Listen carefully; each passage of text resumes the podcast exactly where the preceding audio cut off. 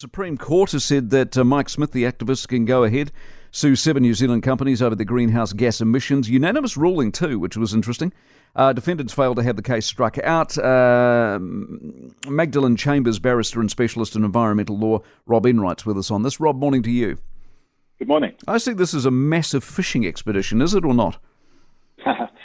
Uh, it's an interesting way of putting it um, because the seven corporates who opposed Mike Smith's action said exactly that, that, um, you know, managing carbon footprints for corporates in New Zealand should be left to Parliament and not the courts. And so one angle is there is a degree of judicial activism.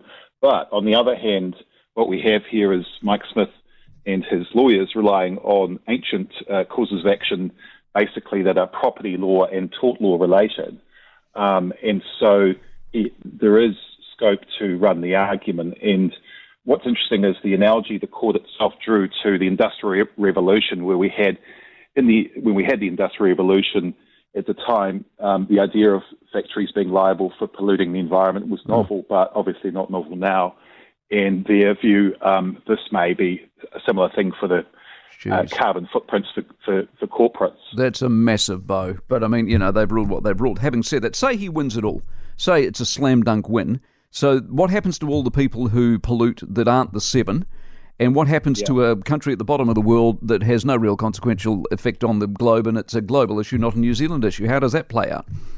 Well, I mean, again, it's interesting because the gates have been open to litigation against. Um, the court mentions there are 15 New Zealand corporates responsible for, I think, 75% of our, our carbon footprint. So you've got seven now. What's going to happen to the other eight is the question to ask. Um, in terms of your bigger question, um, the issue of climate change was treated basically as a given. Um, and New Zealand, as you say, is a small contributor in, in a global sense. But the argument here was, well, um, it's time for New Zealand corporates and the seven companies in particular to address their carbon footprint, regardless of it being a very small proportion of the total. It's I find this stuff endlessly fascinating but I'm also painfully aware that it's fantastically expensive and time consuming. Do the courts have nothing better to do?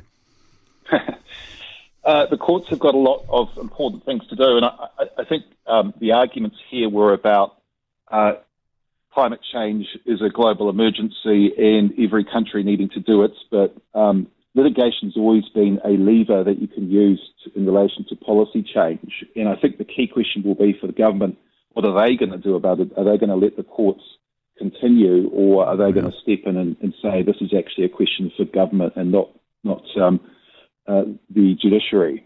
Follow it with a great deal of interest. Rob, appreciate your expertise very much. Rob Enright, uh, Magdalene uh, Chambers barrister and um, head of Chambers. For more from the Mike Hosking Breakfast, listen live to News Talk ZB from 6 a.m. weekdays or follow the podcast on iHeartRadio.